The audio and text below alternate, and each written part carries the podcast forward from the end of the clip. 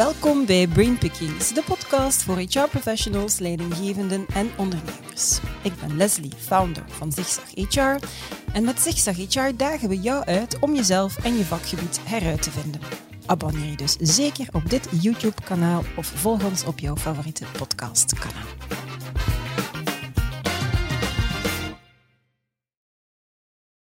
Het is niet omdat er diversiteit is dat er ook inclusiviteit is. En het is niet omdat er niet bewust gediscrimineerd wordt dat er geen discriminatie ervaren wordt.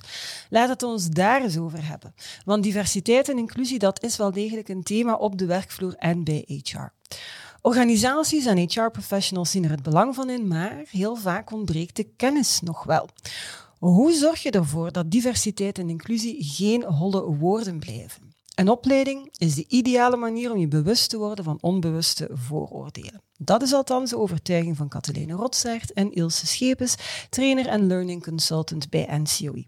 Het is de eerste stap die organisaties best zetten als ze tot gelijkwaardigheid willen komen. En wat de volgende stappen zijn, wel, dat ontdek je natuurlijk de komende 30 minuten. Welkom. Hallo. Goedemiddag. Goedemiddag. Dag Hallo. dames. Welkom op de kantoorboot in het mooie Gent, zeg ik dan altijd. Ja, altijd fijn om jullie hier. Zeker jou, Ilse, derde keer? Derde keer. Ja. Scheepsrecht. Ja. voilà. En vind je het nog altijd leuk? Ja, ja, ja toch, maar je kunt niet veel anders zeggen natuurlijk. Nee, nee echt waar. Ja, leuk. Okay. En Katharina, voor jou dan de eerste keer. Ja, best wel spannend, maar zeker onder de indruk van het interieur van de locatie. Wauw. Fijne plek, ja. Super. Oké, zijn we er klaar voor? Yes. Oké. Diversiteit en inclusie, het zijn twee woorden die door elkaar eigenlijk gebruikt worden, maar nogthans betekenen ze niet hetzelfde. Hè? Antropoloog Jitske Kramer verwoordt inclusie eigenlijk heel mooi. Wie mag erbij, wie mag meepraten en wie beslist. Dat is een definitie volgens mij, Katlijne, waar dan jij je ook wel kan in vinden. Ja, dat klopt. Wie mag erbij, dat gaat eigenlijk om diversiteit. Diversiteit gaat eigenlijk over de aanwezigheid van verschillen. In dit geval op de werkvloer, in organisatie, in team. En dat is uiteraard omgekeerde van situaties waar vooral mensen werken die nogal op elkaar lijken op de een of de andere mhm. manier. Mhm. Dat kan zijn mensen die allemaal een beetje vanuit dezelfde regio gerecruiteerd zijn. Dat kunnen mensen zijn met een beetje dezelfde sociale achtergrond. Waarbij je moet denken aan een uh, werkgever die mij ooit zei van oh ja, maar een boerenzoon, hè, dat is het ideale profiel. Mm het kan ook zijn dat er gelijkaardigheid is in de opleiding die mensen genoten mhm. hebben. Of zelfs heel specifiek naar welke universiteit zijn ze geweest of welke business school hebben ze uh, gevolgd. Dus een team of een organisatie kan bewust of onbewust van nogal homogeen gaan mm evolueren naar meer diversiteit. Maar het is nog niet omdat de groep diverser wordt dat die ook inclusief is. Mhm. En inclusief gaat dan, als we teruggaan naar die definitie van Jetske Kramer over wie mag meepraten, wie beslist. Hè. En dat gaat natuurlijk over meer. Hè. In welke mate kan iedereen ongeremd hè, bijdragen vanuit zijn talent, zijn expertise, zijn ervaring. Mhm. Wie mag er meepraten? Wordt iedereen gehoord en wordt iedereen, krijgt iedereen dezelfde aandacht daarin? Hè? Uh, wordt elke stem gehoord? Dus ook bijvoorbeeld de afwijkende mening, degene die alleen staat, uh, de minder populaire. Mag iedereen dingen in vraag stellen? Mm. Dat, is toch al, dat is toch al iets anders. Hè? Ook, kunnen mensen bij zichzelf blijven, dicht bij zichzelf blijven, of moeten ze een rol spelen om er te mm. mogen bij horen? Hè? Je merkt dikwijls, hè, de eerste vrouwen die carrière maakten, ja, die gedroegen zich als een man. Hè? Ja. ja, want dat was een manier om carrière te maken. Ja, ja. ja. en om mm. serieus genomen uh, te worden. Mm. En nog een stap verder, zo, in welke mate, als iemand die niet tot de meerderheid behoort, een, een inbreng doet, wordt het dan gezien als de inbreng uit die groep? Of is dat gewoon de inbreng van een collega? Ja, ja. Dat zijn eigenlijk allemaal wel aspecten van inclusiviteit. En ik ben zeker dat mijn oplossing of mijn voorbeelden ook niet alles omvatten. Want ik denk mm. dat het ook wel een voortdurend zoeken en ook evolueren is. En, om dat onderwerp ook beter te begrijpen. Ja, ja, een beetje worstelen hoor ik heel vaak als woord in die contexten gebruiken. Um, nu, het is niet omdat er niet bewust gediscrimineerd wordt dat er geen discriminatie ervaren wordt. Dat zei ik net ook uh, in de intro. Waarmee dat ik eigenlijk wil zeggen, we gaan er vaak vanuit dat er geen probleem is. En misschien is dat net dan wel het grootste probleem. Ja. Ja, klopt Leslie, want ik was gisterenavond nog in gesprek met een hele goede vriend van mij, die mhm. is CEO van een start-up, een hele succesvolle start-up. Okay. En toen ik hem vertelde dat ik uh, vandaag hier werd verwacht en dat we rond deze topic gingen babbelen, mhm. zijn eerste en heel oprechte reactie was van... Allee, moet het daar nu nog over hebben? Ja. Dat is toch totaal achterhaald? Ja. Dus ik, ik kijk naar hem en durf jij te beweren dat je daar echt totaal geen voeling mee hebt met die topic? Dat je vindt van ik ben helemaal inclusief en voor diversiteit en ik handel daar ook naar? Ehm, en toen heb ik hem heel hard gechallenged op het feit dat in zijn start-up vooral jonge vrouwen werken. En dat hij misschien oudere mensen dan als minder dynamisch en ambitieus Ja. categoriseert. Ja, en toen moest hij toch wel even nadenken. Mhm, Oké, maar ik denk dat heel veel mensen eigenlijk een beetje op die manier daarover, eh, daarop reageren, omdat het, het is wel een, een thema. Het, het, wordt, het komt continu aan bod en veel mensen denken van, ja, is dat nu een thema? Ik ben bijvoorbeeld absoluut, ik discrimineer niet en bij mij is alles in orde, maar net dat kan eigenlijk vaak het probleem zijn. Ja, oké, super, maar je moet hem dan niet bij naam vernoemen over wie dat het... Hij moet vooral luisteren naar de podcast, denk ik dan. Dat is maar een goede tip. Hoe kijk jij daar dan naar, Katlijne? Goh, als ik zo denk aan, aan de opstart van de workshops ook die ik eh, geef, hè, stel ik altijd wel de vraag, hè, welke mate denken jullie hè, dat er in jullie organisatie discriminatie is? En dan komen er zo wel een, een viertal typische reacties naar boven. Hè. Er zijn mensen die categoriek zeggen van nee, hier is dat niet. Punt. Dan heb je al een iets genuanceerde reactie die zeggen ja, maar toch zeker niet bewust. Hm.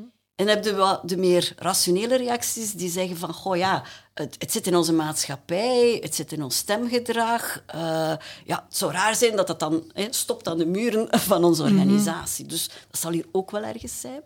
En dan soms kan, ja, kan men ook verwijzen van, ja, we hebben recent een survey gedaan en, en we weten hè, dat het er is. Maar dat zijn zo de Ja. vier eh, reacties. Oké. En die veranderen dan soms wel wat, hè, als men als ik cijfers kan tonen, hè, eh, niet alleen van de organisatie, maar hè, dat het dus veel wijder verspreid is dan dat men eh, vaak denkt. En ook dat, hè, toch sommige studies tonen ook aan, dat meer dan 80% van de mensen die zich gediscrimineerd voelen, dat ook wel niet aankaarten. Waar natuurlijk ook wel al een verklaring zit over het feit dat we heel makkelijk kunnen denken van ja, zo groot is het probleem ja. eigenlijk niet meer hè, bij ons. Oké. Ja, het is heel belangrijk dat die mensen de weg vinden of de moed hebben of de veiligheid ervaren om dat dan effectief toch wel te gaan benoemen. Dat we ermee aan de slag kunnen gaan. Ja, ja ik onderbreek u. Ja, Sorry, doe verder. ja. Ik ben blij. Hè? En ja, dat we er vaak van uitgaan dat het geen probleem is, heeft natuurlijk ook een stuk te maken met het feit dat heel veel mensen dat effectief niet bewust willen doen. Hè? Ja. Ehm, en, maar dan spreken we, zoals je ook in uw vraag zegt, hè, over die onbewuste Ja. discriminatie. En daar ligt de verklaring toch wel in hè, wat we noemen denkfouten. En die maken we allemaal. Ja. En dan verwijs ik eigenlijk ook graag naar het onderzoek van hè, de Nobelprijswinnaar Kahneman. Hè, Die zegt van, we hebben allemaal hè, een systeem 1 denken en systeem 2 denken. En 90% van de tijd hè, denken we met ons systeem 1, wat pragmatisch is, wat snel is, wat emotioneel is en instinctief. En maar hè, minder dan 10% van de tijd hè, gebruiken we ons systeem 2-denken, die dan langzamer is, bedachtzamer, echt logischer is. Hè. Maar dat vraagt meer inspanning. Dus het is Ja. natuurlijk wel heel effectief dat we dat niet hè, constant moeten doen. Maar dat systeem 1-denken leidt wel tot eh, denkfouten, hè, vooral meningen, stereotypen. Zo kunnen we plots sympathie of antipathie voelen voor ehm, ja, iemand die we voor de eerste keer ontmoeten. En, maar misschien heeft hij een stem die lijkt op iemand die we al kenden, of een manier van lachen, of een manier van praten. Maar eigenlijk is onze sympathie of antipathie, eigenlijk heeft dat niks te maken met het nu, maar gewoon met de associaties die we zelf eh, maken. Maar dan is het ook niet vreemd dat we ook hè, stereotypen maken vanuit van oh ja, we hebben daar een keer een vrouw op die arbeidspost gehad of uh, oh ja, zeg, hè, als iemand daar de taal niet kent, dan hebben we sowieso een probleem. Hè. Gewoon, we denken dat we logisch bezig zijn.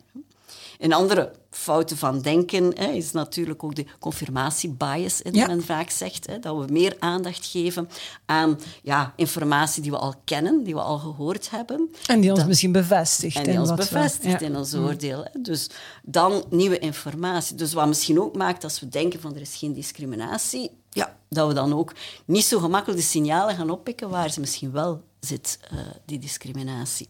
Dus hè, hetzelfde zoals men spreekt over quota en streefcijfers. Ik moet zeggen dat ik daar zelf ook nog wel hè, kritisch over geweest ben. Hè.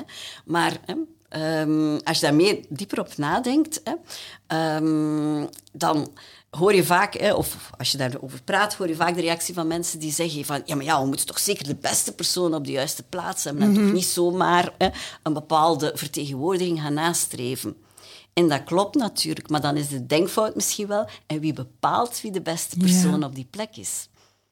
Absoluut. Als dat een Ja. heel homogene groep is, ja, dan gaan we misschien aan bepaalde criteria veel meer waarde hechten dan aan andere. Mhm. En ja, klopt het plaatje misschien niet. Hè? Ja, ja. Een ander voorbeeld van een denkfout is ehm, dat we ergens één voorbeeld aanhalen van iemand die misschien met een minder goede start in het leven het toch echt wel gemaakt heeft. En dan zeggen we, zie je wel, er zijn toch kansen voor iedereen. Ja. Hè? Je moet ze Die kan het wel. Ja. Ja, dus al de anderen kunnen Oké. toch ook. ja. En zo zijn er eigenlijk heel wat. Hè. Of wat we zelf bereikt hebben, vinden we heel vaak. Ja, we hebben daar hard voor verwerkt. We verdienen dat. Mogen ze ook niet zomaar afpakken van ons. Hè. Maar ja, in welke mate hebben we ook een, heel aantal factoren van geluk gehad, waardoor dat we hier hè, met z'n drieën rond de tafel zitten en Mhm. Mogen praten over iets zijn dat we we. graag Ja. doen. En ja. Oké, dat zijn inderdaad heel veel voorbeelden. Ik kan me inbeelden, ik herken er dan al net van, ah ja, ik zou er ook wel een keer durven insluipen hier en daar. Dus vooral belangrijk is, als het er dan insluipt, dat je bij jezelf wel beseft van, oh, daar gaan we weer. Niet oké. hè. dus ik denk dat dat wel een heel belangrijke is, want er naar streven dat we die denkfouten niet meer maken. We zijn uiteindelijk nog altijd wel mensen. Hè. Dat is inderdaad onmogelijk. Ja. Heb je zo nog voorbeelden? Of, ehm, het zijn er wel al heel veel hoor. Het zijn er inderdaad eh, wel veel. Misschien ook nog wel interessant om aan te geven dat dat zijn individuele denkfouten, Mhm. maar dat we in groep, soms denken we in groep zijn we slimmer dan als individu, maar dat is niet altijd waar. Er bestaat ook zoiets als groupthink, Mhm. Ja. waardoor we soms die individuele denkfouten eerder nog gaan amplifiëren, nog gaan eh, vergroten. Hm.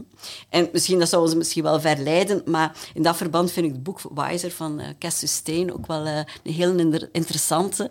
En die geeft dus ja, heel wat voorbeelden van waar in groep slechte beslissingen zijn genomen, maar dan ook wel een aantal tips hoe dat je dat kunt eh, vermijden. Want dus ik vermoed, hè, zo die, hè, als iemand in een groep bijvoorbeeld zegt van ja, we moeten toch zeker de juiste persoon op de juiste plaats hebben, ja, dan zal waarschijnlijk negen van de tien mensen wel echt zeggen ja, ja, ja, ja. Mhm. Tot er misschien één zegt van ja, maar wacht. Hè. Ja, ja, ja. En, en hoe noemde dat boek, zeg je? Want dat- dat ken ik niet. Oh, ehm, is- Wiser, is ja. de hoofdtitel. En dan denk ik dat er in de subtitel iets is van Beyond Groupthink of Ja, zo. Ja. Hmm, dat ga ik dan inderdaad toch wel een keer opzoeken, want ik was dan zo een van de believers die dacht van ja, dat, dat The Wisdom of the Crowd is dan een ander boek. Ja. Ja. En het is alle twee waar. Ja, Het is, hè, maar Ja. dat is vaak zo hè, in polariteiten. Maar dat je, ehm Hm. laten we zeggen, je een aantal dingen moet doen en verzekeren vooraleer je eigenlijk die wijsheid van de groep naar boven komt. naar boven. Ja, ja. En niet zomaar ervan uitgaan, omdat we met z'n hè, zeven van de acht dat denken, Ja. zal dat wel sowieso het beste zijn. Mm, Oké, dus daar nog een beetje kritisch mee aan de slag gaan. En niet zomaar voor waarheid aannemen. Ehm, als we het over diversiteit hebben, dan beperken we het debat meestal over eh, verschillen in gender, leeftijd, vermeende afkomst, anders valide, seksuele voorkeur. Maar eigenlijk is diversiteit een pak ruimer dan dat, hè, toch? Ja, ik ben daar eigenlijk zelf ook wel eh, wat verrast door geweest als ik in opleidingen en workshops eh, vroeg van oké, we hebben het nu gehad over bias, over vooroordelen, welke herkent je nu in je eigen bedrijf? Hè? Dan kwamen er heel andere zaken naar boven dan wat ik in eerste instantie ver- verwachtte. Bijvoorbeeld, hè, tot welk team behoor je? Hè? Ben je een schoonmaakteam of zit je in R&D? En mensen benoemden dat zelf. Ja, als je dat daar... benoemden vind ze ik wel zelf. goed. Ja. Ja. Ehm, ook leidinggevenden van het team die zeiden, ja, mijn mensen eh, worden anders bekeken dan mensen van bepaalde eh, andere teams. Hm. Arbeidersbedienden. Mhm. Soms zijn er natuurlijk gegronde redenen waarom bepaalde dingen anders georganiseerd zijn. Maar soms hangt het eigenlijk gewoon af van veronderstellingen die Ja. men eh, heeft. Hè, waardoor bijvoorbeeld arbeiders van bepaalde ja, zaken niet kunnen genieten en, en, en Mhm. eh, wel. Of zit de aansturing bij een andere persoon die hè, vanuit een aantal andere dingen eh, denkt. ja. Ik had eh, deze ochtend nog een gesprek met iemand die een teamcoaching had aangevraagd. Ehm, de kapstok waaraan we het zouden ophangen was insights. En op een bepaald moment zegt hij woordelijk van ik wil de aanwezigheid van die verschillende persoonlijkheden binnen mijn team, de diversiteit die erin is, exploiteren. En ik dacht van, amai, dat is nu een keer schoon gezegd. Want ook persoonlijkheden, ja, Wij, Ja. wij geven snel een stempel. Hè, En hoewel dat in elke, in elke opleiding dat wordt benadrukt van het is geen stempel. Hè. Het, het, een mens is meer dan dat alleen. Ja.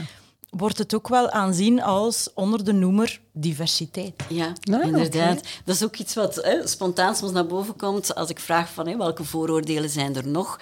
Eh, dat men zegt, ja, hè, introvert ten opzichte van extravert. Mhm. Extraverte mensen worden sneller gezien als geëngageerd en, en mee en, en gemotiveerd. En, hè, dan gaat men daar van alle soorten dingen aan gaan opplakken.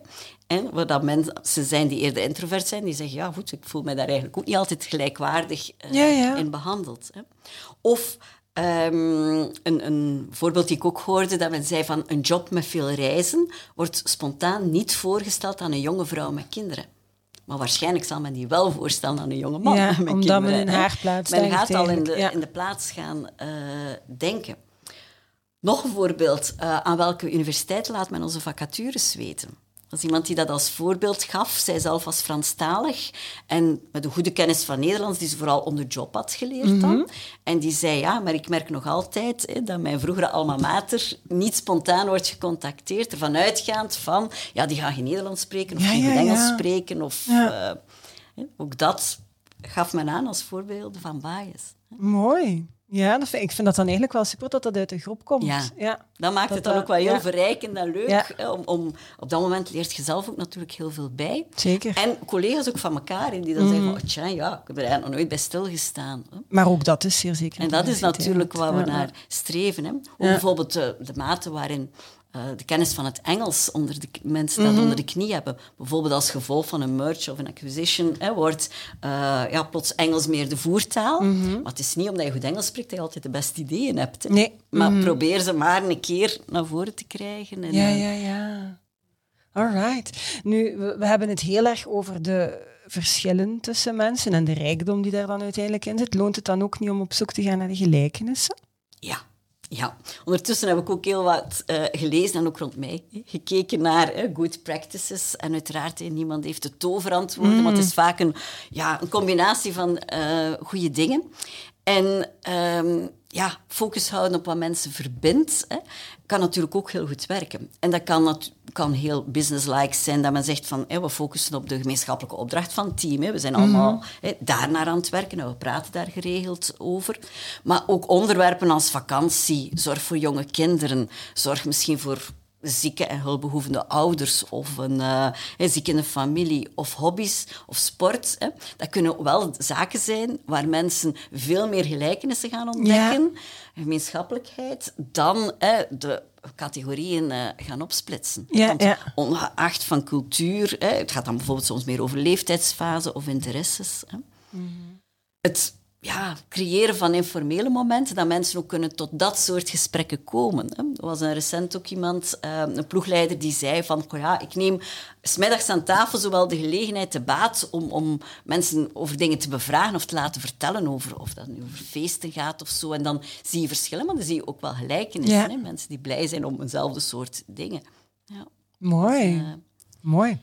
En goh, misschien ook in, in het eh, zoeken naar eh, gelijkenissen, als je dan toch in een eh, vrij divers groep zaken wil organiseren, dat mensen elkaar eens anders leren kennen of iets anders samen doen, dan denk ik ook wel dat het zorgen voor afwisseling ook wel belangrijk is. hè. Als je, heb nog gehad dat ik een team had en daar was een heel groot verschil in, in leeftijdsfase. Ja, de een zou zeggen, residentiële dingen en, en, en hoe meer hoe liever blijven plakken s'avonds. En dan ander zei, "Ja, daar ben ik eigenlijk niet, ik zit niet op te wachten. Maar vandaar ook ergens een eh, afwisseling in te brengen. ja, ja. En sportieve dingen en dan misschien meer cozy dingen.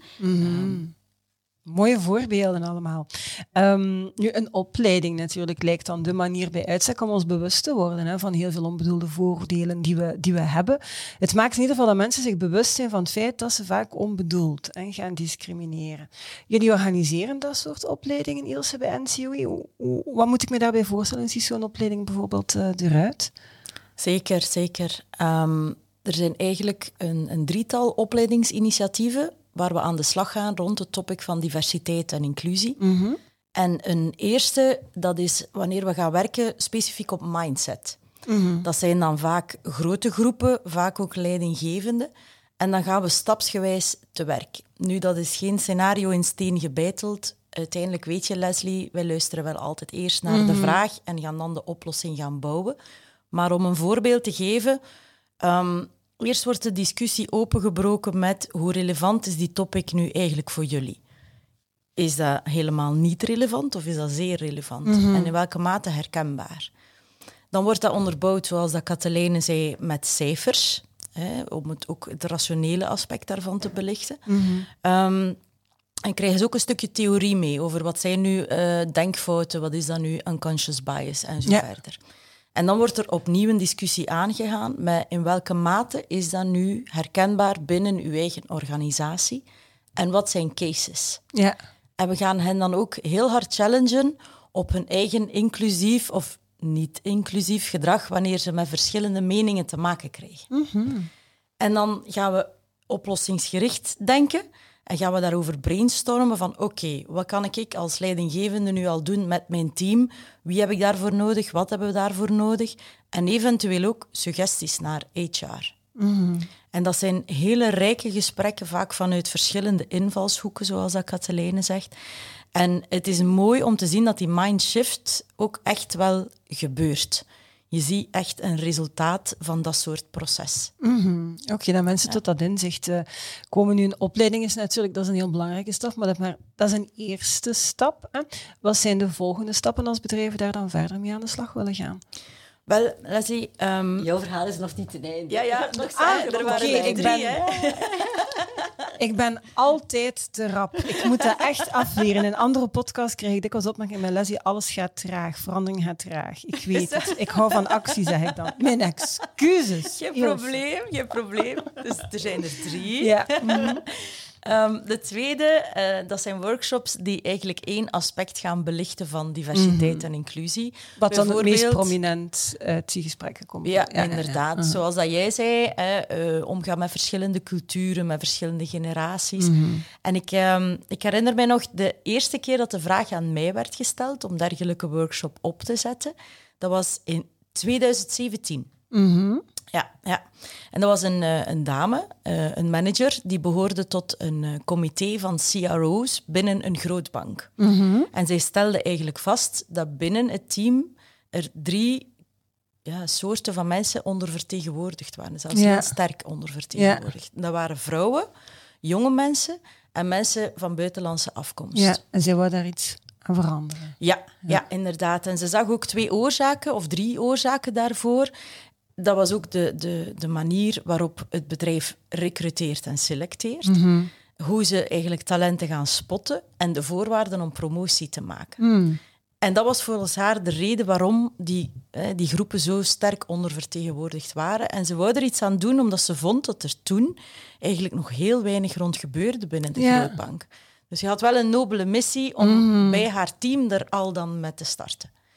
Ehm, maar de vragen zijn, zijn alleen maar nog, eh, nog talrijker gekomen.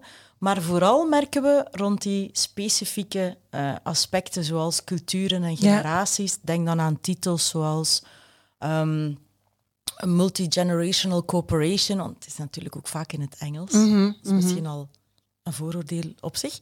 Maar ehm, denk dan ook aan cultural diversity of meeting skills in een international environment. Ah, ja. Dus dat kan, dat kan wel veel richtingen uitgaan, maar de vraag wordt dan vooral gesteld vanuit... well, issue is misschien een zwaar woord, maar vanuit het feit dat mensen het samenwerken met verschillende culturen en generaties wel als heel uitdagend Ja, ervaren. moeilijk hè? Ja, ja, ja, ja. En dan is het wel mooi om te weten, ehm, en daarom geef ik het ook graag mee, dat wij zelf niet in die valkuil willen trappen. Dus als we met een groep aan de slag gaan daar rond, zorgen we ook dat die groepen vertegenwoordigd zijn. Zodanig dat we niet gaan spreken over, Over, ja. mensen die er niet zijn, die ook hè, dan hun mening niet kunnen delen en dat we vervallen in stereotypen. Ja. Want we willen eigenlijk, we faciliteren dan het gesprek en we willen eigenlijk gaan naar de waarden die achter dat stereotyp gedrag liggen en gaan ontdekken hoe dat we die kunnen inzetten als een plus, een meerwaarde, een voordeel binnen de Ja, teamwerking. ja. Ja. Wel met een, een, een grote portie relativering, hè, want uiteindelijk, zoals ik daarnet ook al zei, een mens is meer dan kleur en gender eh, en achtergrond en leeftijd, uiteraard. Absoluut. Ja, oké. Ja. Dat was twee. Nou, en nu komt drie. Ja, ik wacht ja, geduldig, ja, zo ben bij ik dan. Ja. Ehm, drie, dat, dan zien we het eigenlijk terugkomen in bijvoorbeeld leiderschapsaspecten als een eh, onderdeel of als een onderwerp in teamcoachings. Ja. Maar Katelijne is leiderschap-experte en een zeer ervaren teamcoach, dus hij kan daar zeker nog, eh, nog iets meer over zeggen. Oké. Ja, ik denk dat het wel heel belangrijk is dat sowieso als je aan leiderschapsontwikkeling doet, dat je het ook hebt over diversiteit en inclusie. Ja. Hè? Dat dat niet enkel iets is in aparte workshops, maar dat dat een deel van uitmaakt. En of het dan effectief gaat over ehm, ja, hè, verschillen in temperamenten van mensen, of het dan gaat over eh, hè, verschillen in leeftijd en, en, en daar rond. Hè. En ik vind het eigenlijk bijzonder leuk ook om, om, om leidinggevenden en teams een aantal practices ook te leren, hoe ze gewoon ja, inclusiever kunnen eh, aan de slag gaan als groep. Hè. Dat kan zijn over hoe ze um, ja, tot een besluit komen, hoe ze een stukje kunnen anticiperen op onbewuste dynamieken die in groepen leven. Van dat ook eigenlijk heel praktisch te maken en niet alleen hè, te spreken over hoe het zou moeten zijn, Ja, hè, ja. maar wat je daar dan mee eh, kunt doen. En teams kunnen dat leren. Hè. Om dan, je sprak daar pas over de wisdom of crowds. hè, Mhm. Van wat kan je dan juist doen om eigenlijk eh, de wijsheid die in je team zit te gaan verzilveren. En Ja. niet te laten ondermijnen door alle soorten irrationele Mhm. en onbewuste dingen. Ja, ja, zeer zeker. Van de, in teamcoachings is ehm, vaak de topic samenwerken. En dan gaan we deelnemers leren hoe ze elkaars eigenheid kunnen waarderen en inderdaad inzetten als een plus voor het team. Want dat is een heel intensief proces, vol met beproefde methodieken. Dus dat resultaat bekomen is echt wel geen sinecure. Oké. Klinkt, klinkt in ieder geval heel boeiend. Nu durf ik bijna niet mijn volgende vraag stellen. Dit luikje heb ik geduldig. Ja, absoluut. Hè? Perfect. Ja, nu, gans het opleidingsaspect inderdaad, dat is duidelijk. Daar komt ook best veel bij kijken, sowieso. Maar de bedoeling is natuurlijk dat we dan daarna nog een aantal stappen gaan ondernemen. Want die opleiding, dat heeft al een effect. Ze gaan daar in het beste geval uiteraard mee aan de slag. Dat leidt tot wat gedragsverandering. Maar wat moet je dan eigenlijk nog gaan doen in de organisatie om ervoor te zorgen dat dat dan effectief een inclusieve organisatie is en blijft? Ja, ik denk dat we zelfs al vooraf aan een opleiding een stukje kunnen denken van meet. Meet Ja, wat dat er aan de hand is. Hè. Eh, en doe dat niet ene keer, maar doe dat regelmatig. Hè. Dan ga je misschien ook evoluties zien. Ja. Of ga je misschien zien dat het plots naar andere groepen of andere mensen zijn die zich beter of minder goed eh, gaan voelen. Dat is natuurlijk het kwantitatieve, maar je kunt natuurlijk ook kwalitatief trachten, de vinger aan de pols eh, te houden. En dan denk ik dat daar eigenlijk meerdere mensen een rol kunnen spelen. Hè. Dat kan uiteraard de directe leidinggevende zijn, maar dat kan ook HR zijn. Dat kan ook mensen zijn van, als we dan hiërarchisch spreken, de top van het bedrijf. hè, maar die ook geïnteresseerd zijn in hè, wat is het welzijn eh, van de mensen. En eh, ja, dan gaat die topic wellicht ook naar boven komen. Hè. Ja, ja. En een andere, denk ik, is belangrijk om initiatieven te nemen met mensen die zich wel eens gediscrimineerd voelen en niet voor de mensen. Hè. Als je zelf tot de geprivilegeerde run hè, gaat ehm, horen, ga je misschien wel niet hè, aanvoelen van wat is nu het slimste om te doen of wat zou nu het meeste verschil kunnen maken. En dan hè, las ik in het laatste hè, de, eh, Zigzag HR-tijdschrift hè, dat men bij Microsoft spreekt over die employee resource eh, groepen, Ja. hè, die dan telkens toch ook iets vertegenwoordigen en daardoor wellicht hè, meer alert blijven op wat dat er aan de hand is en wat beter kan. In een andere podcast van u hoorde ik ook dat er dergelijke groepen bestaan bij ING. Ja. Dus ik geloof, allee, ik geloof ook wel dat dat zeker eh, belangrijk is. En dan misschien ook een, een eh, tip kan zijn van ja, wie geeft je promotie? Spelen waarden daar een rol en persoonlijke ontwikkeling hierin dat thema een rol? Of is dat eigenlijk iets dat hè, een nice to have is op een bepaald moment, maar eigenlijk niet? Ehm, Ja. zo doorslaggevend. Dus het is zeker, allee, ik zou niet durven zeggen van dat zijn nu alle stappen om, maar ik denk, ik geloof wel dat dat waardevolle initiatieven kunnen zijn om meer in die richting te evolueren. Ja, ja, en die we dan effectief moeten blijven nemen. En ik herinner mij zelfs, omdat je verwees naar die employee resource groups en, en dan eigenlijk, ja, de, bij ING had dus ook zelf specifieke namen, iets Ja, met Lions, hè? waarschijnlijk de Lions.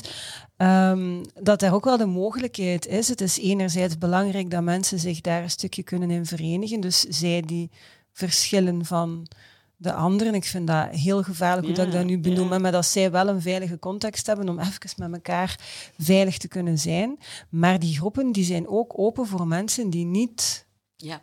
En dat vind ik, dat, Dat vond ik er net zo ja. rijk aan. En dat gaat niet vanzelf gaan, maar dat is niet de bedoeling dat we eigenlijk mini, mini groepjes gaan. Nee. Integendeel. En het, we moeten er zelfs alert op zijn dat dat, dat dat zich zou voordoen. Maar dat geeft wel een heel veilige context voor mensen om ja, zich geborgen te voelen. En langs een andere kant om zich gezien en erkend te voelen en gewaardeerd te voelen in de bepaalde verschillen die zij dan hebben ten aanzien van de meerderheid die er op dat moment is in een organisatie. Dus ik merk altijd als het over dat soort thema's gaat, dat ik zo heel erg hard op mijn woorden let en dan waarschijnlijk nog altijd falikant in de fout ga. Ik vind dat het is toch een topic waar, waar heel veel beladenheid rond is. En dus ik hoop als ik verkeerde termen heb gebruikt, dat mensen mij dat niet kwalijk nemen en begrijpen dat ik ook aan het worstelen en aan het struggelen ben om ehm, inclusief. Te leven, te koer zelfs in de maatschappij. Ik denk dat dat voor ons ook geldt, bij voorbaat. Ja. Dat we met goede intenties, maar dat we waarschijnlijk Ja. ook al in dingen die we gezegd hebben, eh, Ja. misschien ook mensen scho- schofferen Mhm. zonder het te Het is in bedoelen. ieder geval een uitnodiging en dat vind ik dan fijn als mensen dan eh, uitreiken om daar feedback op te geven. Dat vind ik wel tof. We hebben hier eens een heel fijne podcast gehad met eh Jente Yamine. Die, ehm, die, met, met haar had ik eigenlijk ook afgesproken van als ik in de fout ga of als ik dingen benoem die niet correct zijn, spreek mij daarop aan. Ik leer eruit, maar mensen die luisteren of kijken leren er ook uit. Heel belangrijk. Veronderstel natuurlijk wel dat het veilig genoeg is voor die mensen. Dus laat het ons misschien eens over de psychologische veiligheid hebben, die zo belangrijk is om ja, te durven spreken, uzelf te durven zijn, het woord te durven nemen, ook als dat afwijkt van wat door de band eh genomen, Of- ja. ja. Ja, die term psychologische veiligheid heeft de laatste jaren wel heel erg Mm. Ja. aan eh, verspreiding eh, gewonnen. En wordt meestal ook wel gelinkt aan ehm, ja, een voorwaarde voor slimmere besluitvorming, Mhm. innovatie, hè, uiteindelijk minder fouten, beter eh, werk. Nu, ja, tips voor teams. Het gaat uiteraard meer dan zeggen van het moet hier veilig zijn. Daarmee heb je natuurlijk nog geen veiligheid. hè. En het valt ook hè, mij heel vaak op hè, als men voor aan het begin van een bijeenkomst of begin van een training hè, zegt van oké, welke afspraken willen we maken, ja, dan komen altijd diezelfde woorden naar boven. Hè. We willen respect, we willen openheid, wat dan al een stukje conflicterend kan zijn, want wat voor de een ehm, gebrek aan openheid is, is misschien respect. En wat voor de een hè, eh, openheid is, is misschien niet respectvol. hè. Luisteren naar elkaar, niet oordelen. Dat is eigenlijk een wenslijst. Hè. En het is wel echt goed dat mensen dat eens horen van elkaar en misschien denken van, ah ja, die wil dat ook. Hè. Dat mensen dezelfde hoop hebben, kan misschien verbindend zijn. Maar daarmee heb je nog natuurlijk niet die veiligheid. hè. Men zegt soms, hè, actions speak louder than words. Absoluut. hè. ja. Maar er zijn wel heel wat zaken, kleinere dingen, waar teams zich, die teams zich kunnen eigen maken. En bijvoorbeeld het gebruiken van verschillende methodieken om zaken te beslissen of om ideeën te verzamelen. Want daar past eh, introvert, extravert, maar bijvoorbeeld al afwisselen tussen synchrone momenten van brainstormen, eh, Ja. waar sommige mensen heel erg in hun element zijn en anderen veel minder, maar dat er ook een mogelijkheid is om eh, asynchroon Ja. ofwel vooraf dingen op te schrijven ofwel op een platform dingen te lanceren. Hè.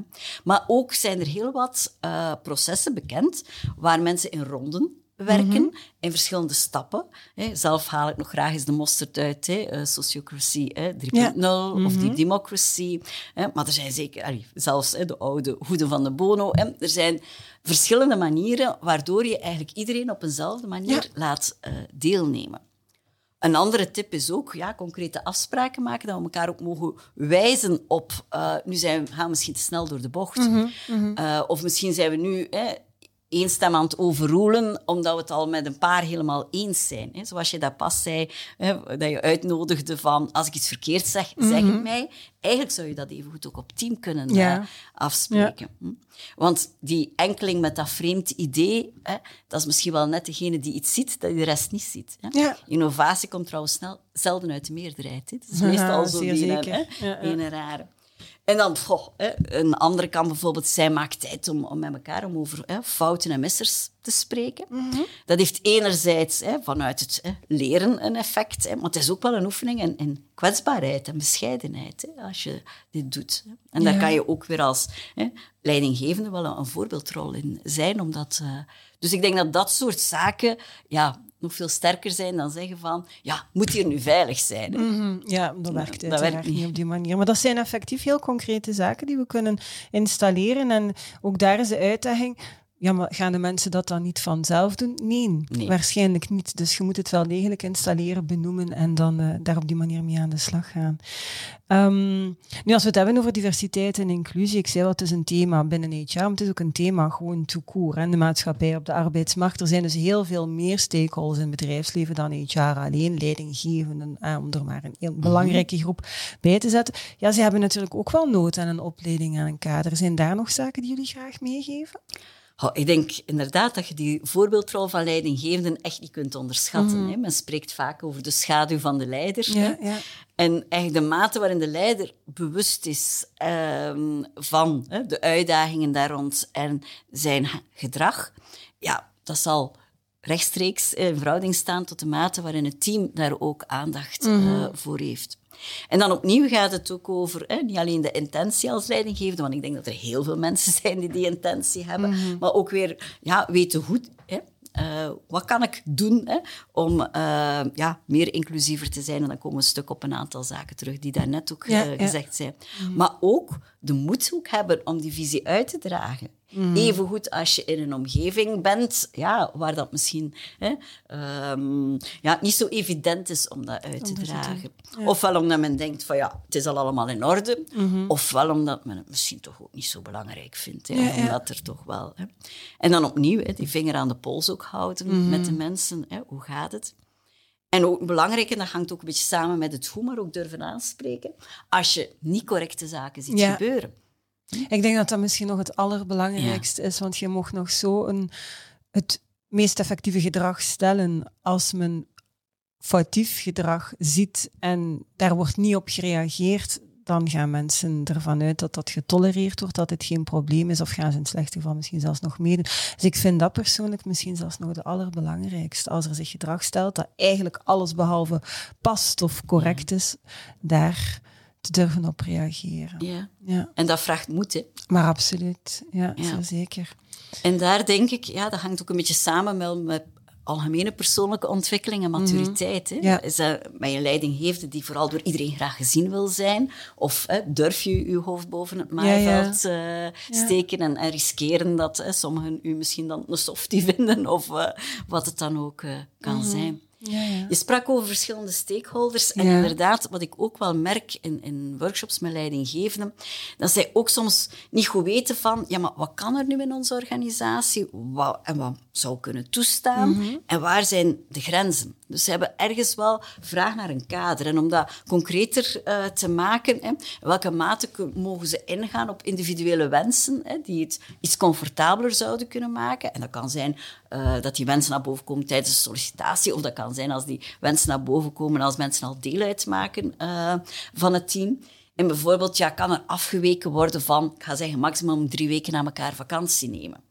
Als mensen familie in het buitenland hebben of verderaf hebben. Hè. Of, hè, men spreekt nu ook veel over die neurodiversiteit. Hè. Ehm, hè, mensen die ja, meer nood hebben dan anderen aan hè, een stillere ruimte om te werken. Ja, kunt je dat dan toestaan of riskeert je dan van hè, eh, veel kritiek te krijgen? Dan merk ik dat veel leidinggevenden zich toch wel wat op glad ijs eh, Ja. voelen.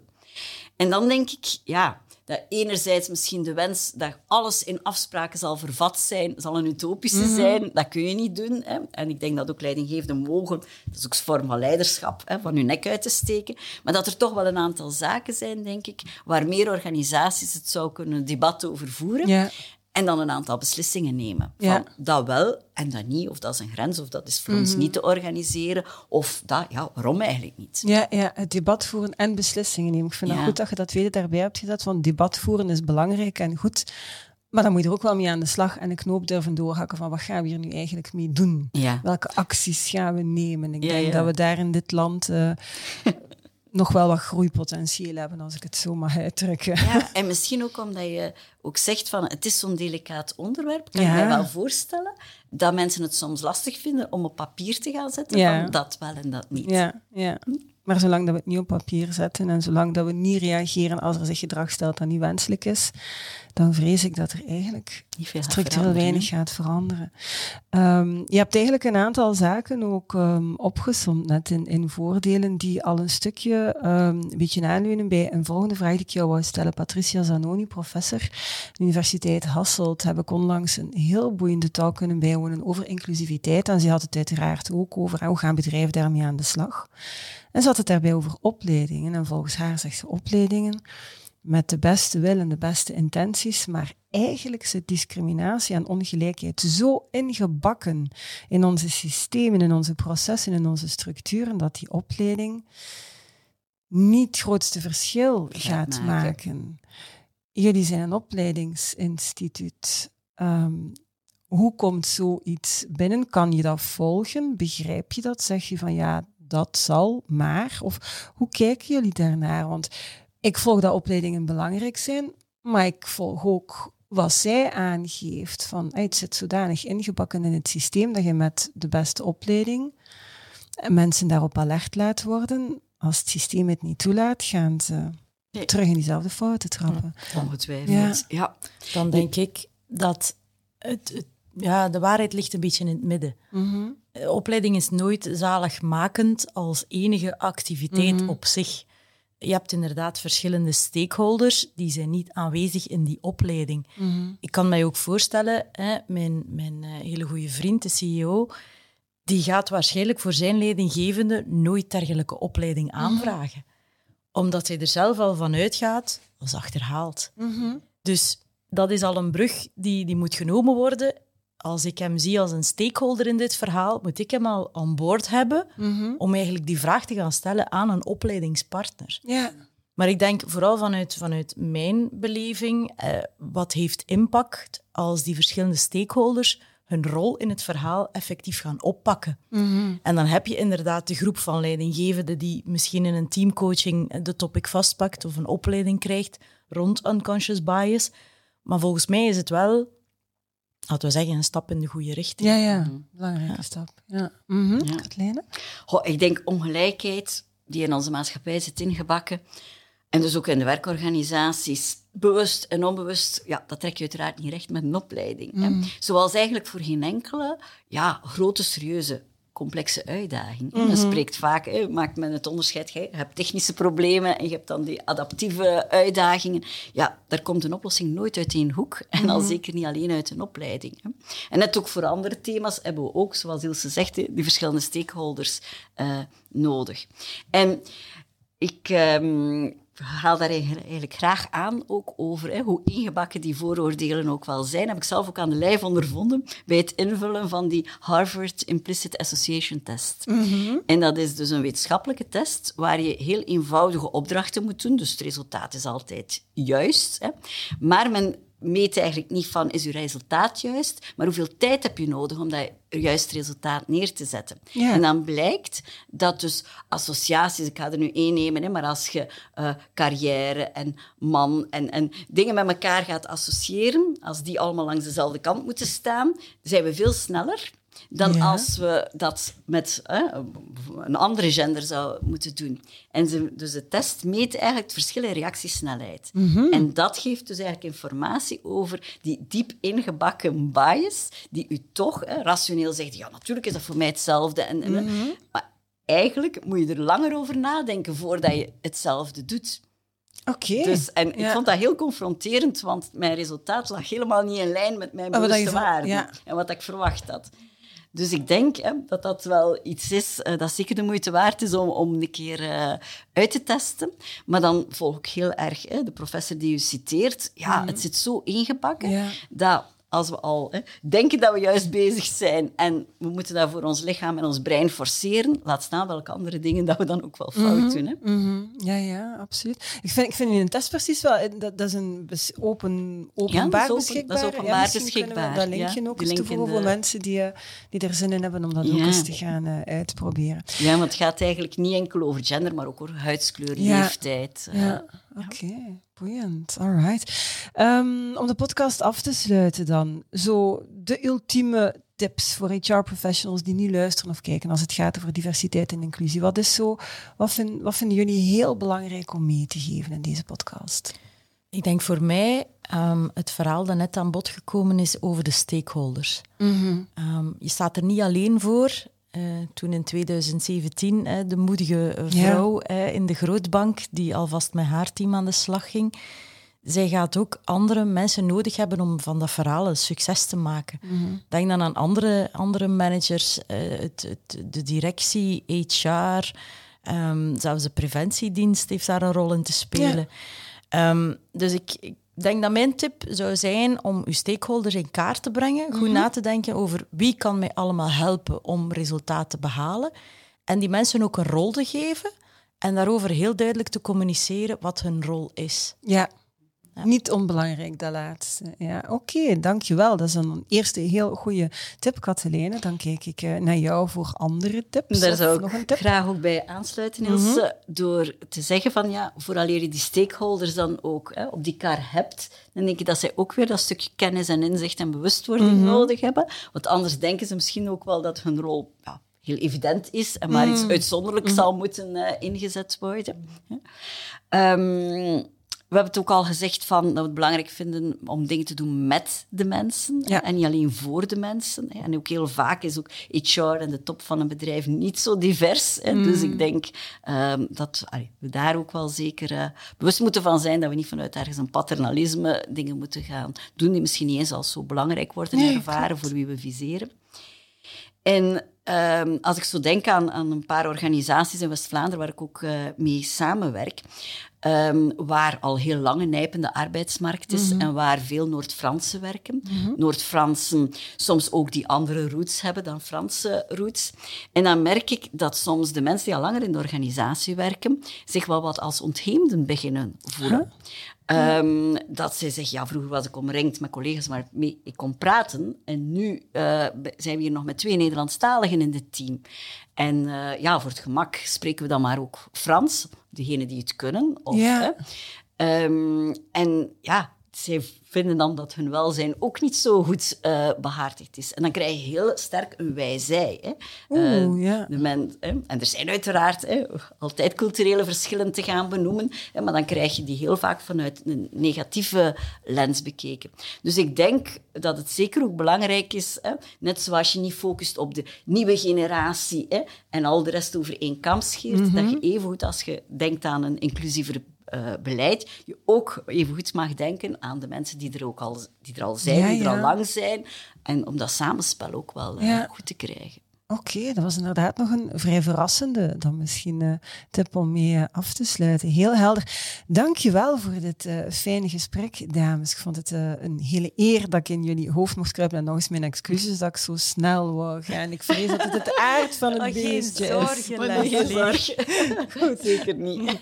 Ik hoop dat je toch een fijn gesprek vond en dat het geen pijn heeft gedaan. Het was leuk. Het was heel, heel leuk. Dank Super. u wel. Merci. Bedankt. Dank u. Dankjewel ook uh, aan jullie om te kijken of om te luisteren. Vond je deze podcast interessant? Vertel dat dan natuurlijk aan zoveel mogelijk mensen verder waarvan je vindt dat ze het zeker ook zouden moeten horen. Weet dat er ook nog belachelijk veel podcasts te beluisteren en te bekijken zijn. Onder andere over diversiteit en inclusie, maar ook over heel wat andere thema's op ons YouTube-kanaal of via jouw favoriete podcast-app te beluisteren.